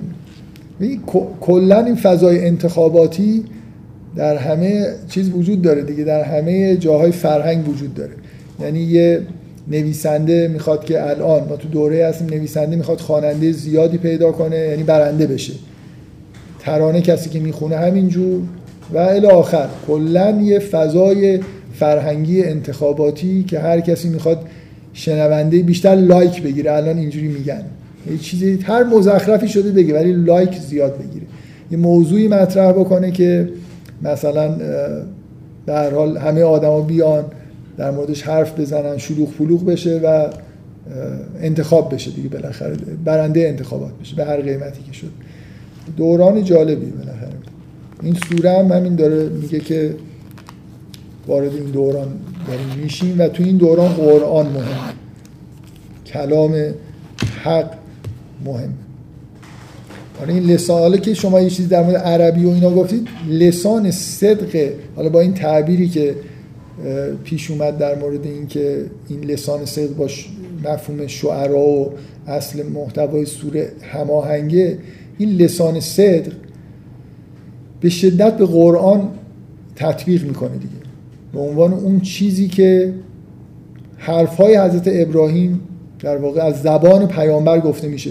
با اون نکته عربی هم که شما گفتید بنابراین یه ارتباطی پیدا می‌کنه. اینکه انگار لسان صدق برای حضرت ابراهیم همین کلام عربی مبینیه که نهایتا اصلی ترین چیزی که در دعای از ابراهیم مستجاب شد اینه دیگه. یه پیغمبری اومد که سخن توحید رو که سخن ابراهیم بود رو به بهترین وجه ممکن بیان کرد. حالا به زبان عربی هم بیان شد. که اونش جز دعای از ابراهیم نیست ولی بالاخره سخن حضرت ابراهیم ماندگار شد. بسیار. امیدوارم جلسه آینده تموم بکنم